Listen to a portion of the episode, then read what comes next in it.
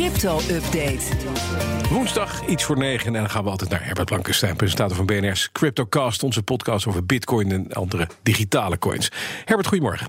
Goedemorgen, Bas. Warren Buffett heeft zich weer eens uitgesproken tegen de crypto. Dat is op zich niks nieuws. Uh, maar, maar waarom haalt het dan nu toch deze rubriek?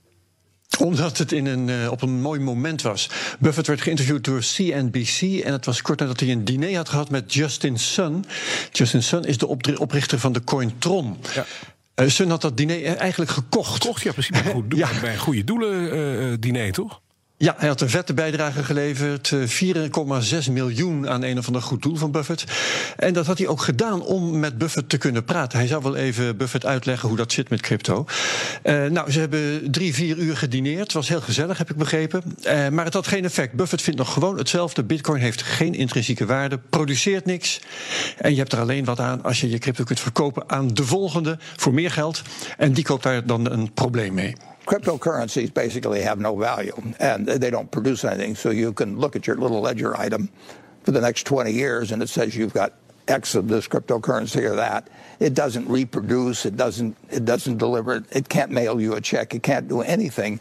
And what you hope is that somebody else comes along and pays you more money for it later on. But then that person's got the problem.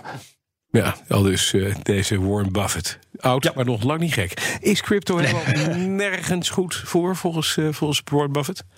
Um, bijna nergens voor. Hij komt ook nog met het bekende riedel dat het vooral iets is voor criminelen. En dan komt hij wel met een aardig investeerdersgrapje.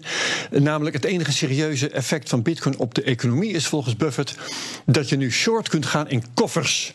Omdat criminelen die niet meer nodig hebben om met hun geld rond te lopen. The, the logical move from the introduction of Bitcoin is to go short suitcases because the money that was taken in suitcases from one country to another, suitcases will probably fall off in demand. I mean, so you can look at that as the economic contribution of, of Bitcoin to the society. As a, ja, mooi. Het is inderdaad, het blijft gewoon aanhouden. Hij vindt het helemaal niks, die crypto. Ja, lekker oude man. Ja, dat is mooi. Als hij Justin Sun 4,6 miljoen betaald heeft... Eh, om hem over te overtuigen, is dat niet gelukt, kunnen zeggen. Is er nog gereageerd op deze tirade?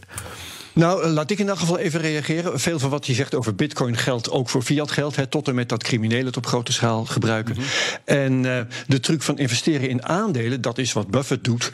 Uh, dat is natuurlijk ook dat je ze verkoopt voordat ze een probleem worden. Zodat de volgende eigenaar met de ellende zit. Mm -hmm. Nou, uh, er was ook nog een leuke reactie. Die was van The Next Web, nieuwssite.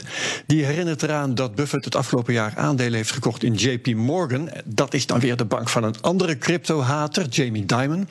De Next Web rekent dan voor dat die aandelen 17% zijn gestegen. Dat is leuk, hoewel het nu ietsje minder zal zijn trouwens. Um, maar dat Buffett een miljard meer zou hebben verdiend als hij hetzelfde bedrag in bitcoin had gestoken. Ja, daar blijft zijn eh, verhaal wel bij overeind dat uh, bitcoin op niets gebaseerd is. Niets produceert, niets doet. Hè? Maar oké, okay, dat is een discussie die gaan we een andere keer voeren. Ja, dus zeg ja. dat wel. dat zou ik graag doen. Een turbulente tijd, hè? Aandelen goud die, die dalen. We zien uh, dat mensen massaal vluchten naar, naar goud. Ja. wat komt eruit van de verwachting dat bitcoin het nieuwe goud is? Want ik zie de, de koersen van de, van de bitcoins en alle gerelateerde munten de afgelopen dagen, de afgelopen week ook naar beneden kelderen. Ja, klopt. Uh, die uh, verwachting, die, daar komt gewoon niks van terecht. Die had ik ook niet trouwens hoor, ik zelf niet. Um, de afgelopen dagen is de AEX 8% omlaag gegaan. Goud is 3% omhoog en bitcoin is een procent of 3 omlaag. Ja. Dus er is gewoon geen sprake van dat de bitcoin zich gedraagt als verzekering tegen nare dingen op de aandelenmarkt. Het uh, tegenovergestelde is het geval. Het is geen vluchtheuvel. CryptoCast, nee. wat zit er? Dat zijn Bert en Peter Slachter. Zij zijn de oprichters van de site Lekker Cryptisch. Er zit een leuk verhaal aan vast. Een luisteraar heeft ons uitgedaagd via Twitter om eens een keertje iemand uit te nodigen die kan uitleggen waarom die bitcoin naar nul moet gaan. Um, in plaats van dat hij altijd maar al, uh, omhoog zou gaan. Nou eens een keertje geen crypto-fans, zei die luisteraar. En we hebben een oproep gedaan, want we wilden geen Warren Buffett met een voorspelbaar verhaal. Nou, dit is leuk. Dit zijn de jongens van Lekker Cryptisch. Die zijn crypto-fans. Maar ze hebben onderzoek gedaan en ze kunnen haar fijn uitleggen wat er moet gebeuren om bitcoin naar nul te krijgen. Dus dat is niet te missen. Uh, bijzondere CryptoCast morgen aan het eind van de dag. Dan weten we het. Dankjewel, Herbert. Alle afleveringen van de CryptoCast en Space Cowboys trouwens te beluisteren via de BNR-app, bnr.nl of je favoriete podcast-app.